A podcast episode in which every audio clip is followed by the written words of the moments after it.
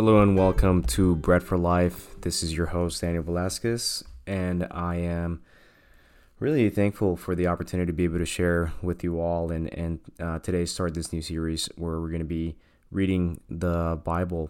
And um, really, I wanted to do this for those people that have never had an opportunity to, to actually check out the Bible for themselves. I think there's a lot of voices out there, as I've always said, about so many things, but in order for, for you to find out uh, the truth, oftentimes you have to go in and, and check it out for yourself, right? So, um, this uh, also uh, I have a scholar Bible where um, they've they've studied these texts, you know, where they come from, the author, the title, the date, the place of writing, the themes, and there's a brief introduction that I'm going to read about the, the the book of John, which is uh, what we're going to read today, and and really every book that we read. Uh, just to give you a little bit of understanding of where this is in the Bible, it's, it's the fourth gospel, um, basically the first four books of the New Testament, which is uh, where Jesus and beyond, right? Uh, there's the Old Testament, which is uh, Genesis, uh, you know, all the way through the prophets. Uh, there's the Torah, which are the Jewish, five, the first five books of the Bible. And um, there's the Psalms, the Proverbs. So I actually want to read as well from a, a Psalm and a Proverb today, so that we were familiar with those books, which are um, in and of themselves, uh, uh, you know, books of wisdom, books of, of praises, which we'll we'll get an understanding of. Um, but to not make it too long, we're going to get started with with John. So, author and title. The title says that the gospel was written by John, and other evidence identifies this John as the son of Zebedee. The internal evidence indicates that the author was an apostle, one of the 12 disciples, and he was referred as the disciple whom Jesus loved.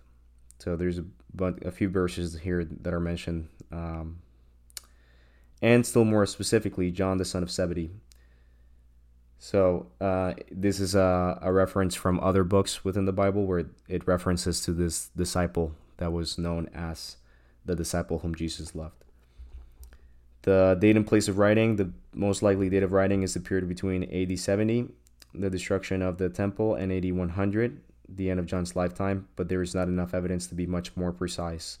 A date subsequent to AD 70 suggested, among other things, by the references in 6 1 and 21 1 of the book uh, to the Sea of Tiberias, which was a name widely used for the Sea of Galilee only toward the end of the first century. The reference in 2119 to Peter's martyr- martyrdom, probably between 64 and 66.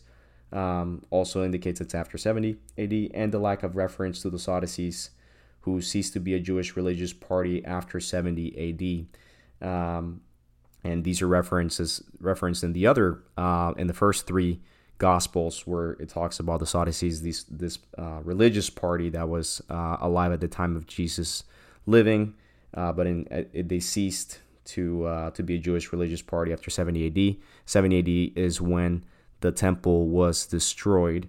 Um, so uh, by the Romans.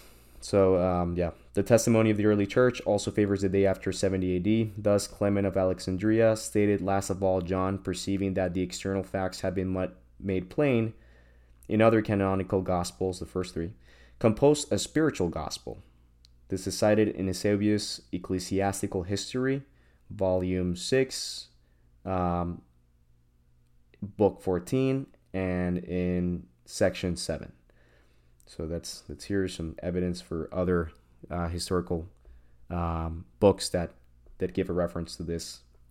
Uh, the most likely place of writing is Ephesus in Asia Minor, modern day Turkey, which was one of the most important urban centers of the Roman Empire at the time and this is also referenced by Irenaeus against the heresies in uh, volume 3 book 1 section 2 and eusebius ecclesiastical history volume 3 uh, book 1 section 1 however the readership envisioned by john's gospel transcends any one historical setting um, so yeah, I mean, the, the, Gospel of John is a little bit different from the other Gospels. The uh, reason I wanted to start with this one versus the Gospel of Matthew, which was another disciple that wrote this first Gospel in the, in the Bible, is because Matthew was written more for an audience of Jews, where he consistently cites, um, you know, we'll, we'll get there, but John is, is, is a little bit easier to understand, um, as well as it can be really deep. So, um, you know, it depends on how, how much you, you go into it but um, it's also recommended oftentimes that, that it's one of the best books to start uh, reading the Bible whenever you're you're reading it. So, anyways, that's why we're, we're we picked this one. Um, and here's a little bit of, of insight on that. The theme of John here it says the theme of John's gospel is that Jesus is the promised Messiah and Son of God. By believing in Jesus, people can have eternal life. So that's the theme. And purpose, occasion, and background. The Gospel of John was written by the Apostle John, son of Zebedee, a Palestinian Jew and a member of Jesus' inner apostolic circle during his early ministry. John's original audience consisted of both Jews and Gentiles living in the larger Greco Roman world in Ephesus and beyond toward the close of the first century. He frequently explains Jewish customs and Palestinian geography and translates Aramaic terms into Greek, thus showing awareness of non Jewish readers. He also presents Jesus as the Word become flesh against the backdrop of Greek thought that included Stoicism and early Gnosticism. But John also shows awareness of Jewish readers as he demonstrates Jesus to be the Jewish Messiah, the fulfillment of many Old Testament themes, and the Son of God who was sent by God the Father to reveal the only true God and to provide redemption for humanity. The purpose statement in 20 chapter 20 verses 30 31 makes it appear that John wrote with an evangelistic intent. However, his depth of teaching shows evangelistic means that he wanted people to understand that Jesus was the Messiah and therefore believe in him and, and in a way convert. That's what evangelism is, is believing in Jesus and, you know, getting, you know, helping others. So he wanted readers not only to come into initial saving faith in Jesus, is what the text saying, but also grow into a rich, well-informed faith. Oh, very nice. John's central contention is that Jesus is the long awaited Messiah and Son of God and that by believing in him, people may have eternal life. To this end, he marshals the evidence for several elective messianic signs performed by Jesus and of a series of witnesses to Jesus, including the scriptures. John the Baptist, Jesus himself, God the Father, Jesus' works, the Spirit, and John himself. So these are the witnesses of Jesus. Um, it is also likely that John sought to present Jesus as the new temple and center of worship for God's people, a concept that would be especially forceful in the date of composition, as seems likely was subsequent to AD 70, the time of the destruction of the Jerusalem temple. So yeah, that's that's the purpose and background and, and theme of, of John. So now we can actually get into what it says. So uh, and then uh, I would like to read a psalm as well and give some introduction into that and, and um, a proverb as well. So, anyways, John chapter one. These are short, so it's not like it's gonna take forever, guys. We can we can do it. John chapter one. In the beginning was the Word, and the Word was with God, and the Word was God. He was in the beginning with God. All things were made through him, and without him was not anything made that was made. In him was life, and the life was the light of men. The light shines in the darkness, and the darkness has not overcome it. There was a man sent from God, whose name was John. He came as a witness to bear witness about the light, that all might believe through him. He was not the light, but came to bear witness about the light. So uh, I'm going to make a quick parenthesis. He's not talking about John himself. He's actually talking about another John, John the Baptist, who uh, was uh, prophesied as a voice that would call out from the desert to give announcement of the Messiah in uh, the Old Testament, right? So he's saying that there was this man sent from God whose name was John. He came as a witness to bear witness about the light, that all might believe through him. He was not the light, but came to bear witness about the light. So he's saying that this man did come to life uh, at around the same time of Jesus to give witness of him. Okay, verse 9. The true light, which gives light to everyone, was coming into the world. He was in the world, and the world was made through him, yet the world did not know him. He came to his own, and his own people did not receive him. This is talking about Jesus. But to all who did receive him, who believed in his name, he gave the right to become children of God, who were born not of blood, nor of the will of the flesh, nor of the will of man, but of God. And the Word became flesh and dwelt among us, and we have seen his glory glory as of the only Son from the Father, full of grace and truth. John bore witness about him and cried out, This was he of whom I said, He who comes after me ranks before me, because he was before me. For from the, his fullness we have all received a grace upon grace. For the law was given through Moses, grace and truth came through Jesus Christ. No one has ever seen God, the only God, who is at the Father's side. He has made him known. So, this is uh, him just giving a reference of when John actually made it very clear that when he was when talk, talking about Jesus and he pointed out this is he whom I said he you know is before me because he, at this time he was also believed by the Jew, Jewish people to be a prophet, and, and this is why he would go and baptize people, which was a, a new practice for the time. Um, and the Pharisees kind of criticized it. So, anyways, no. So this is just you know the testimony of, of John. So it keeps on in verse 19. And this is the testimony of John when Jesus sent priests and Levites from Jerusalem to ask him, Who are you? He confessed and did not deny, but confessed, I am not the Christ. And they asked him, What then? Are you Elijah? He said, I am not. Are you the prophet? And he answered, No. So they said to him, Who are you? We need to give an answer to those who sent us. What do you say about yourself? He said, I am the voice of one crying out in the wilderness. Make straight the way of the Lord, as the prophet Isaiah said. Now they had been sent from the Pharisees. They asked them, Then why are you baptizing if you are neither the Christ, nor Elijah, nor the prophet? John answered them, I baptize with water, but among you stands one who do not know. But among you stands one you do not know, even he who comes after me, the strap of whose sandal I am not worthy to untie. These things took place in Bethany, across the Jordan, where John was baptizing. The next day he saw Jesus coming toward him and said, Behold, the Lamb of God, who takes away the sin of the world. This is he of whom I said, After me comes a man who ranks before me, because he was before me. I myself did not know him, but for this purpose I came baptizing with water that he might be revealed to Israel. And John bore witness I saw the Spirit descend from heaven like a dove, and it remained on him. I myself did not know him, but he who sent me to baptize with water said to me, He on whom you see the script descend and remain, this is he who baptizes with the Holy Spirit. And I have seen and have borne witness that this is the Son of God. Then the next day, John was standing with two of his disciples. And he looked at Jesus as he walked by and said, Behold, the Lamb of God. The two disciples heard him.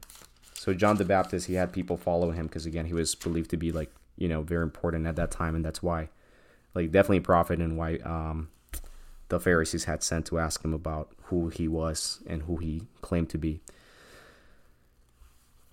Um, sorry. So it said the two disciples heard him say this and they followed Jesus. Jesus turned and saw them following and said to them, What are you seeking? And they said to him, Rabbi, which means teacher, where are you staying? He said to them, Come and you will see. So they came and saw where he was staying, and they stayed with him that day, for it was about the tenth hour. One of the two who heard John speak and followed Jesus was Andrew, Simon Peter's brother. He first found his own brother Simon and said to him, We have found the Messiah, which means Christ. He brought him to Jesus. Jesus looked at him and said, You are Simon, the son of John. You shall be called Cephas, which means Peter, which also means rock. But that's not written there. It only uh, sorry, I this just wanted to also explain that Cephas means Peter, but also means rock. But here in the text, 42 is on the only says, which means Peter. The next day, Jesus, this is verse 43. Jesus, the next day, Jesus decided to go to Galilee. He found Philip and said to him, Follow me. Now, Philip was from Bethsaida, a city, the city of Andrew and Peter. Philip found Nathanael and said to him, We have found him of whom Moses in the law and also the prophets wrote, Jesus of Nazareth, the son of Joseph. Nathanael said to him, Can anything good come out of Nazareth? Philip said to him, Come and see. Jesus saw Nathanael coming toward him and said of him, Behold, an Israelite indeed, in whom there is no deceit. Nathanael said to him, How do you know me? Jesus answered him, Before Philip called you, when you were under the fig tree, I saw you. Nathanael answered him, Rabbi, you are the Son of God. You are the King of Israel. Jesus answered him, Because I said to you, I saw you under the fig tree, do you believe? You will see greater things than these. And he said to him, Truly, truly, I say to you, you will see heaven open and the angels of God ascending and descending on the Son of Man. That's chapter one of John. So we're just going to leave it there. Um, that is the introduction to the book of John, where we already uh, discuss again John the Baptist, um, who was at that time, you know, the kind of one of the most popular uh, people around, and uh, he was baptizing, and he was, you know, fulfilled some of the the prophecies um, that as we see here, and we are introduced to Jesus, who basically just uh, starts to recruit some people, and uh, yeah, he just you know well two of them decided to just follow him after John said, "This is him, the Lamb of God," and then they brought another two. So we're at four disciples now, and uh, we're gonna jump to the Psalms. So today's might be a little bit longer because I also want to give a quick. Um, introduction just to the to the title and theme of the Psalms because it's it's a it's multiple but um, multiple authors but you know the, the just the theme and, and then we can jump into Psalm one and uh, Proverbs one which is uh, a book of wisdom. So the, even if you don't believe in the Bible um, there's a lot of wisdom in in the book of Proverbs and in the Psalms. So um, Title The Book of Psalms or Psalter has supplied to believers some of their best loved Bible passages. It is a collection of 150 poems that express a wide variety of emotions, including love and adoration toward God, sorrow over sin, dependence on God in desperate circumstances, the battle of fear and trust, walking with God even when the way seems dark, thankfulness for God's care, devotion to the Word of God, and confidence in the, invent, in the eventual triumph of God's purposes for the world. The English title comes from the Greek word psalmos, which translates Hebrew mizmor, which means song, found in many of the psalm titles and simply translated as psalm. This Greek name for the book was established by the time of the New Testament. This is because it's referenced in Luke 20 and Acts 1. The Hebrew name for the book is Tehillim, which means praises, pointing to the characteristic use of these songs as praises offered to God in public worship. So some of these are actually songs, right, that they were used to worship God. Um, theme The Hebrew label for the Psalms, praises, may have originally reflected the idea readily found. Actually, they didn't cover. Auth- oh, yeah, it's that's next. Uh, so authorship, uh, it's it's multiple authors, but a lot of them, I'll just read that part. Many of these psalms have titles, and these titles can include liturgical directions, notes, and possibly the identity of the author. Um, many of them are written by David, and he does identify himself in most of the ones that he writes. And uh, the other ones, some some don't, but some of them we do have it. So, anyways, going back to theme, the Hebrew label for the Psalms praises may have originally reflected the idea readily found today that adoration and thanks to God are the primary acts of worship, but it would be better to learn from the title of the entire Psalter that the whole range of the Psalms, from adoration and thanks to the needy cry for help, even the desolate moan of Psalm 88, praises God when offered to him in the gathered worship of his people.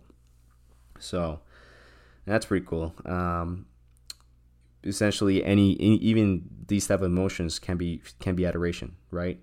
Um, thanks to the needy cry for help, even the desolate moan of Psalm 88 praises God when offered to Him in the gather of worship of His people. And uh, what I like about that is that it starts to show who God really is in His character, which is not a you know foreign God doesn't care about us. He He does care about us intimately and, and personally in each verse, anyways. So I'm just gonna read Psalm one, and uh, we'll just go from there.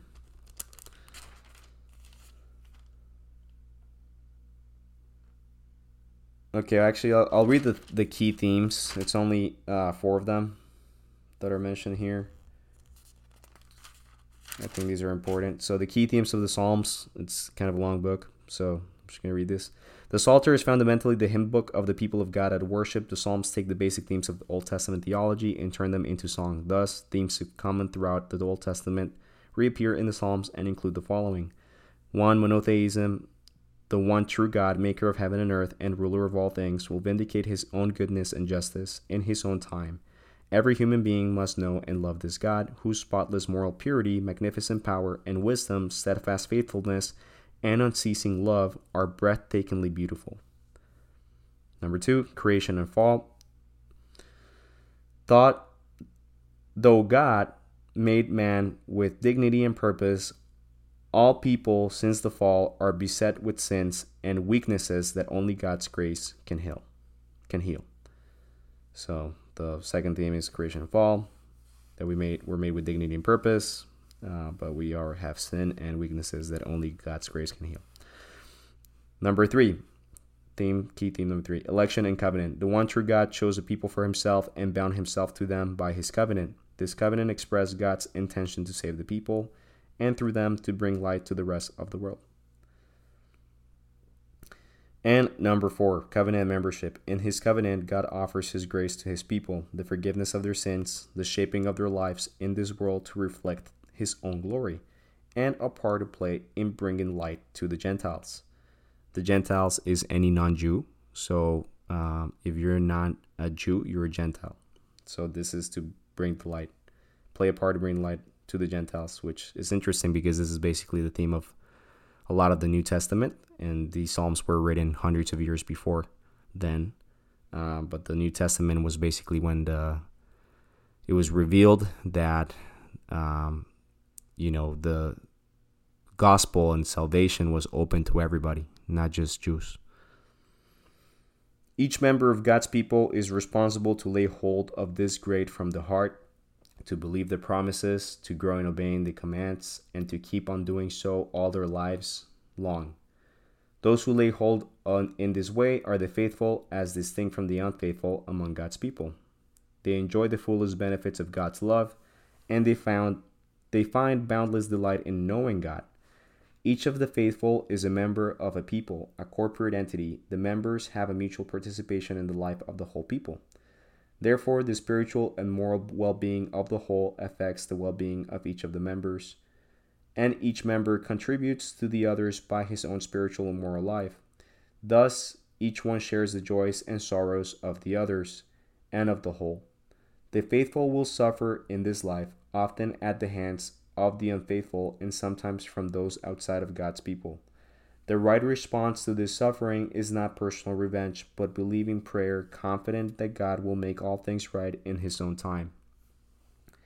Eschatology. The story of God's people is headed toward a, re- a glorious future in which all kinds.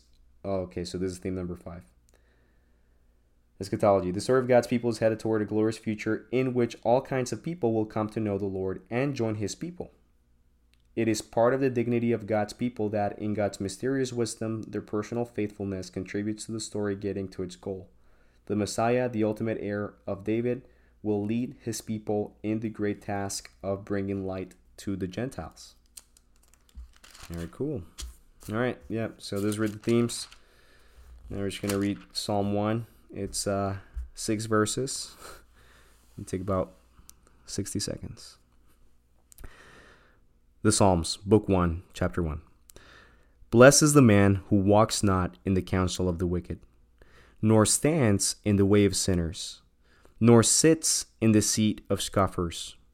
But his delight is in the law of the Lord, and on his law he meditates day and night. He is like a tree planted by streams of water that yields its fruit in its season, and its leaf does not wither. In all that he does, he prospers. The wicked are not so, but are like chaff that the wind drives away. Therefore, the wicked will not stand in the judgment, nor sinners in the congregation of the righteous. For the Lord knows the way of the righteous, but the way of the wicked will perish. All right, that's chapter one of Psalms. Um, already uh, big statements, you know, there. Um, but I, what I, I can dissect from this is the value of the word of God, right, and and uh, in in His law, and, and how it says, uh, "Blesses the man who doesn't walk in the counsel of the wicked, stands in the way of sinners, or sits in the seat of scoffers." Basically, somebody who doesn't seek these things, uh, but his delight is in the law of the Lord, and he meditates on that and focuses on that day and night. And it says that he's like a tree planted by streams of water that yields its fruit in season, and its leaf does not wither. In all that he does, he prospers. And that's verse 3. So amazing promise already in uh, book 1, chapter 1 of the Psalms.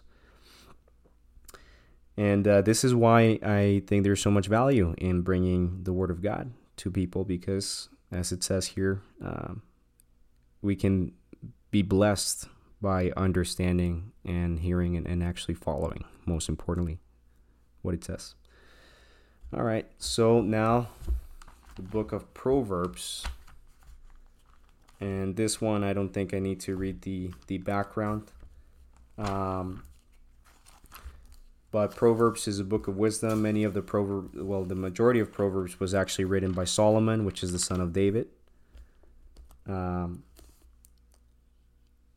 and uh, yeah, he was believed to be and said to be in the old world. There's uh, historical evidence as one of the wisest men that ever lived on earth, and kings and queens from different regions would bring him gifts of gold and other things um, to Jerusalem. So uh, this is uh, in the history of, of the Jewish people when David lived, and, and then his son Solomon, which is there's an, an interesting story behind that. They were definitely not perfect people at all, um, as you can learn in the Bible. But Israel was, in a way, um, enjoying a time of blessing. Uh, they, you know, God had blessed David to be to conquer his enemies, to win many battles, and therefore many of the neighbors, which were other kingdoms, um, wouldn't mess with the Israelites at this point, so they were able to, or they still did. You know, they were always kind of fighting each other, but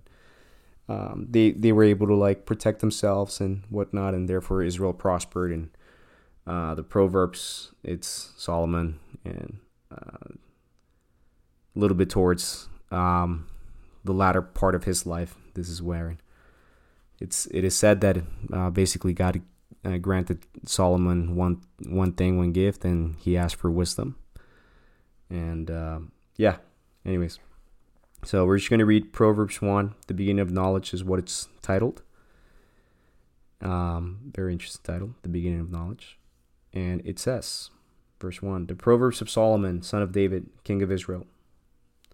To know wisdom and instruction, to understand words of insight, to receive instruction in wise dealing, in righteousness, justice, and equity, to give prudence to the simple, knowledge and discretion to the youth let the wise hear and increase in learning, and the one who understands obtain guidance. To understand a proverb and a saying, the words of the wise and the riddles. The fear of the Lord is the beginning of knowledge. Fools despise wisdom, despise wisdom and instruction. The enticement of sinners. Hear, my son, your father's instruction and forsake not your mother's teaching. Um, I made a mistake. So the when I said the enticement of sinners, that's the title uh, that they gave to this section, but that's not part of what is actually written. So, um, the ver- verse 7 which the fear of the lord is the beginning of knowledge fools despise wisdom and instruction and immediately after he would read hear my son your father's instruction and forsake not your mother's teaching. For they are a graceful garland for your head and pendants for your neck. My son if sinners entice you do not consent. If they say come with us let us lie in wait in wait for blood let us ambush the innocent without reason like Sheol, let us swallow them alive, and whole, like those who go down to the pit. We shall find all precious goods. We shall fill our houses with plunder. Throw in your lot among us. We will all have one purse. My son, do not walk in the way with them. Hold back your foot from their paths, for their feet will run their feet run to evil, and they make haste to shed blood. For in vain is a net spread in the sight of any bird. But these men lie in wait for their own blood. They set an ambush for their own lives.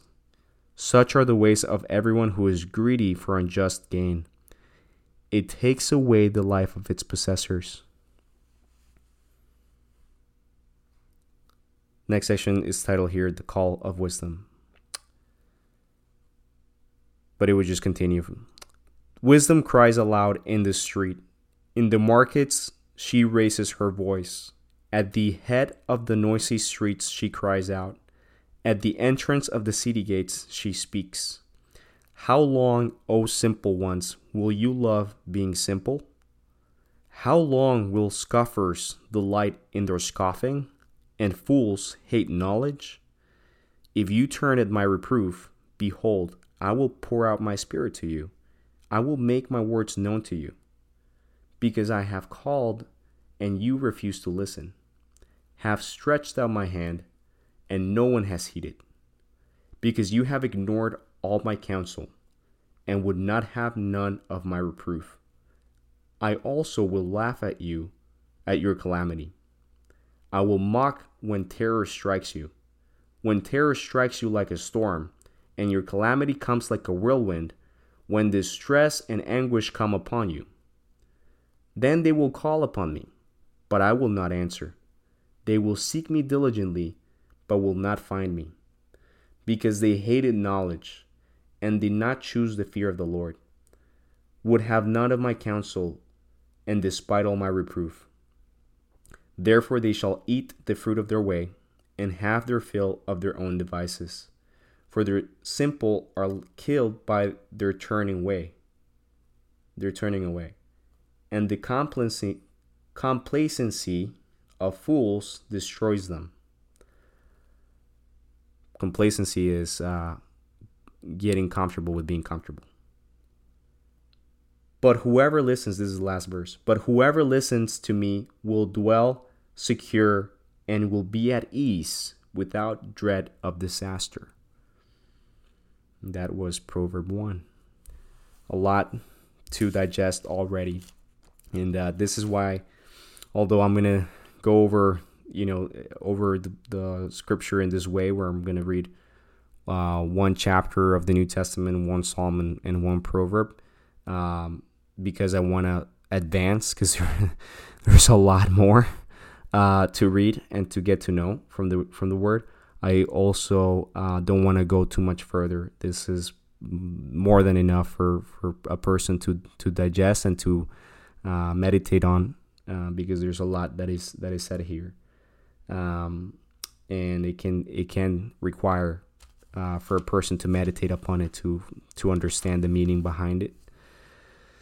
So uh, yeah, the cool thing from what I can extract from this chapter in Proverbs is from verse 20, where you know it's titled "The Call of Wisdom," and it says, "Wisdom cries aloud in the street; in the market she raises her voice. At the head of the noisy street she cries out; at the entrance of the city gates she speaks."